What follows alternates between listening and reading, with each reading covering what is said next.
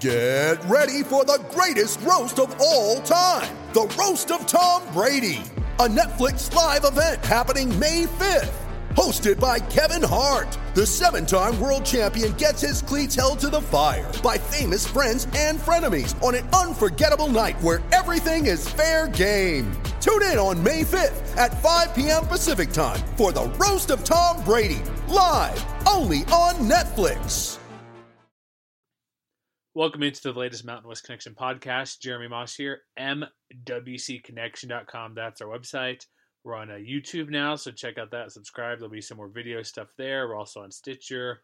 We're on uh, Blog Talk Radio, iTunes, of course. Check us out there. We're doing things a little bit differently. We're going to add some podcasts uh, to our um, repertoire, to our RSS feed. So if you do that, drop it in Pocket Cast or um, what is it, Audio Boom, or whatever podcast app you use we're gonna do a little daily thing. It's not going to re- replace anything from what we do for football or basketball with uh, Matt Kennerly, Eli Betker, other guys for the shows.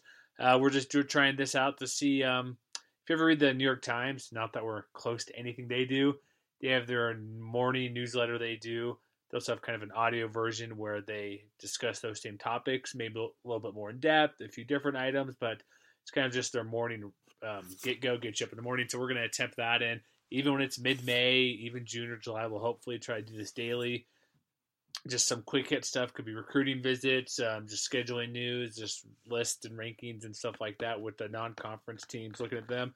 But today, our first one uh, we have going on to Tuesday morning. This will eventually come out late Monday night if you guys uh, find this on your feed sooner than later. But a couple of topics we want to discuss. There's a pretty cool thing writ- written over at um, on Sporting News. They do a pretty good job talking about the national title game, which was tonight. Zags ended up uh, coming up short against North Carolina. But the big thing was kind of non power football program crashed the party. So, meaning obviously college football playoff, even national title game, similar to what Gonzaga has done this year, where they made all this way. I know Villanova won the title last year. I'd say they're slightly different because they've been a pretty very good at basketball for the past what 40 years or so, doing good things out there in the Big East. But there hasn't been a team like this in college football. You'd have to go back to the 1984 BYU team that did it. And ever since the BCS was created, part of that was BYU winning Bowl Coalition. After that, then the BCS, you had, was it, I want to say 10, 11 teams, 10 teams that have gone undefeated since 98. Closest team to sniff that was that 2010 TCU team that went to the Rose Bowl and when they beat Wisconsin, when they blocked that two point play had there been a playoff, there'd have been, I believe, a third seed, but Boise State's gone undefeated. Hawaii, Marshall, um, Utah twice has gone undefeated. A couple, plenty of teams have gone undefeated, gone to BCS bowl games, but none have gotten close. So I think we all know what it'll take. It'll essentially be in football. You know how it is. The reason Boise State got so high the year they lost to Nevada, they built on with Kellen Moore winning undefeated seasons, one loss seasons, had multiple seasons in a row unless you have a killer schedule, like I would say if you put a team that has the best chance schedule wise, unfortunately people don't don't want to hear it from this conference, but it's BYU just because they have, I know they play half their schedule against the Mountain West next year, but they have teams like this upcoming year, for example. They go to LSU and Houston play them. They host Wisconsin. They play Utah. They play they play Boise State. They play some really good teams on the schedule. They play Mississippi State at home. Mountain West can't really compare with that, especially with the league being down a little bit. So unless Boise State or San Diego State's going to go out and schedule, say Stanford, Texas Tech, or let's just um, Oklahoma State or Vanderbilt, something like that. Uh, maybe a top level American team like Houston playing those four tough non conference games and then winning the league. That's multiple 10 win teams in there. It's very difficult and it'll take multiple years. So I don't, I'd say you know, BYU, Boise State, maybe an American team. Houston had a pretty good chance this past year. They kind of mucked it up a little bit in conference playing the American, but it's a pretty good read. So check that out. And also another note they make because Coastal Carolina was in the Sun Belt or is in the Sun Belt. They won the uh, College World Series last year. So there's been a couple teams with Gonzaga and Coastal Carolina making some runs in uh, I guess the top three sports: basketball, baseball, and then football. If there's an 18 playoff, yeah, that would change it quite a bit. But right now it's a 14. It'll take a lot. It'll take the top teams losing multiple games and an undefeated team getting in there from the non-power schools. Next topic we have, we discussed this a little bit on a, on a podcast a couple weeks ago. uh, with Matt and myself, where the Raiders move, and even our good friend Chris Honduras joined our show. So check that out. It's um, titled with the Raiders move to Las Vegas, something along those lines, a couple shows ago. Still relevant now because it's only been about a week or so since that move has been announced. Something we've barely touched on could be the bowl situation in the Mountain West. Will the new stadium impact that? Yes. And also, kind of ESPN's piece I'm referring to says, could Las Vegas be a potential college football town now? Eh, maybe, maybe not. Um, I lean more towards yes because Arizona BYU, not to go back to the Cougs again, but that game is scheduled to be at Sam Boyd in 2021. That's moving to the Vegas Stadium. Look for the the new bowl negotiations that end in uh, 2019. I want to say, yeah, that's in the end. So 2020 is when the stadium should open, the 1.9 billion dollar stadium. Look for in the ESPN piece, he had uh, Kyle Bonagura mentioned have it be a Pac-12 school version of the Power Five school because we mentioned it maybe can move with the pecking order similar to what the Foster's Farms Bowl did, Fight Hunger Bowl before, previously before that. Moved from I think it's AT&T Park or Candlestick. Now it's at the new Niner Stadium. Look for this bowl game. Maybe do the same. Mountain West has to do something to try to stay in here, have their champion, maybe play Pac-12 forward to the Pac-12 six. That could be helpful, but there could be a chance Mountain West gets squeezed out. We mentioned the Cactus Bowl as a possibility. Still better payout, but Vegas Bowl has a prestige. It's usually the first weekend. It's an ABC game a lot of stuff that a lot of people like because it's usually good matchups. Past year, Houston, San Diego State.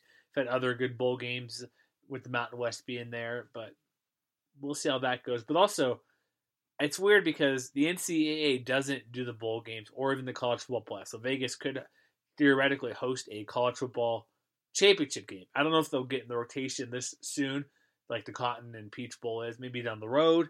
But they can't host a college baseball regional. They can't host an NCAA tournament regional or even first opening round. But with the football being different, that's why they can have a bowl game because it's not an NCAA approved thing.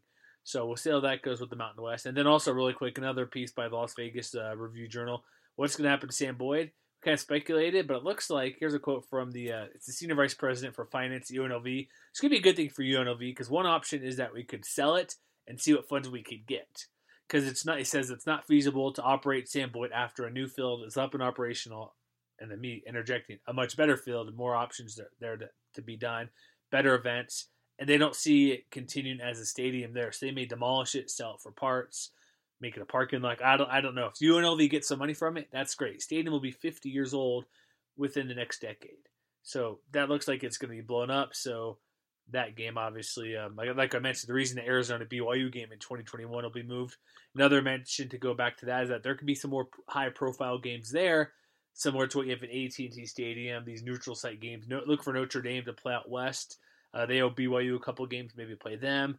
Uh, maybe just other big time games like the SEC likes to play there, and the uh, maybe do something similar to that Chick Fil A Classic out in Atlanta. Maybe do something out west for a similar thing with uh, maybe some West Coast schools Pac-12, Big 12, maybe Mountain West could sneak in like Boise did versus Ole Miss a couple years ago when they went down to Georgia Dome and beat them. So there's that. And also, um, we're gonna not go too much longer here because I don't want this to be extremely long. But Bill C has Mountain West previews. Yes, his previews are out. They're actually even better than have been in the past, if that's possible. He has graphs, he has charts, all sorts of different things. He uh, touched on Nevada last Friday and uh, and Fresno State on Monday.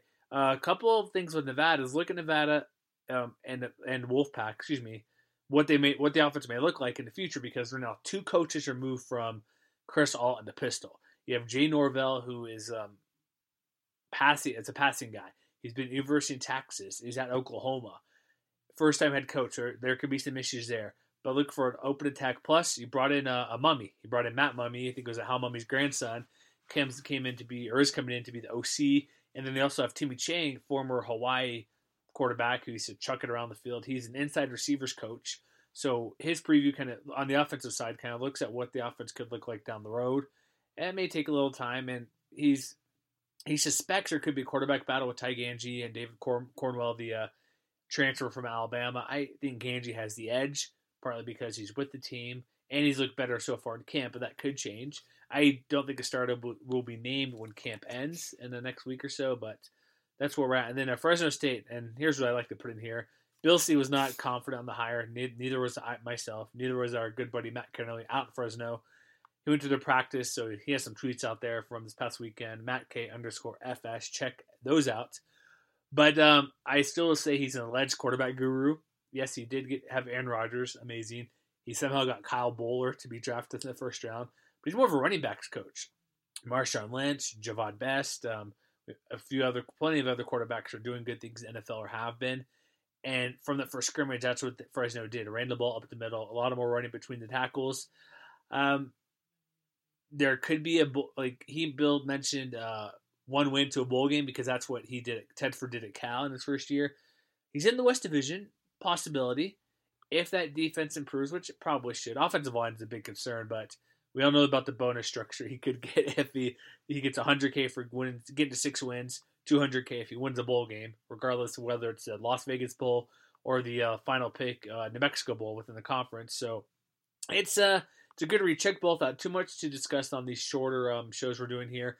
We will break those down once we do our team previews in the next uh, over the summer. Uh, really quick, CSU uh, opened up their uh, or not opened up, but they completed their non-conference schedule 2019, adding Western Illinois, an FCS team. They're also that's September 7th, that's 2019. They also have uh, they open up versus Colorado and Denver, go to Arkansas, then host Toledo for those uh, couple of games, and then Chip Kelly, former Oregon coach, hung out at Lobos practice uh, on uh, Monday. So we have a couple of bits of what he said from there, and here's what he had to say about going to practice out there in Albuquerque. I think everybody in, in college, professional, wherever you are, kind of know what New Mexico's doing. Uh, so I always want to get a chance to, to get down here and kind of watch practice and see what they're doing. And just really, really impressed with how he's running this program right now. I was impressed. You know, I, I think he, he has a plan both offensively, defensively, special teams wise. You know, kind of sees the whole big picture and um, how they work together to try to make themselves better. You can tell why they have the record that they had last year and the success that they had and going to bowl games. Um, it's uh, it's good to see, you know, and he's he's done a hell of a job. It was a really really impressive practice today. Anytime you can get that type of coach to come, because Kelly's an innovative guy. He tried to do it with the Eagles. He tried to do it with the Niners to kind of get his offense out there. He's uh, we know what he did Oregon specifically. He had guys like the Michael James running back, a lot of good players. And Marcus Mariota now in the NFL with the Titans. He's done a lot of good things with quarterbacks and running backs and offenses where it's whether it's the uh, fast attack, uh, quick screens, uh, passing downfield, the rushing attack, which was more of a play what he did as offense rather than passing downfield or a quick passing game, is all intertwined in what Bob Davie does at Mexico. One of the most unique offenses in the country. So if you have Davie stop by, or excuse me, uh, Kelly stop by, apologies there, but um, visiting Davie. it's a it's a pretty big deal, and I don't know what uh, Chip Kelly's up to next, but could probably college is the best fit for him, but we'll see. But that's a get a pretty big name to check out the Lobos uh, practice. That's always uh, excellent. Uh, that's what we got for our little uh, podcast today. I don't know. We'll call it the the daily cast, the mini cast, pint cast. I don't know. We'll figure something out. But that's what we have for today. Oh, maybe I'll make it more smoother or something. I got it somewhat planned out for this, but uh, check these out again. We we're new on YouTube now. We're well, we've had a page for a while. Finally getting back into that, so you can listen on YouTube. We'll do some more videos as well outside of just posting audio. We're on Stitcher, of course. We're on Blog Talk Radio, iTunes. Check us out there. Uh, give us a review, and uh, five stars would be the best if you could possibly do that. But like we say, five stars. But tell us how we how we really do. If we suck, if we're terrible, what else you want? Give us criticism, constructive criticism. If you love us, great. That's awesome. But uh, that's what we got for this morning. So uh, again, check us out, mwcconnection.com, and we'll see you tomorrow morning.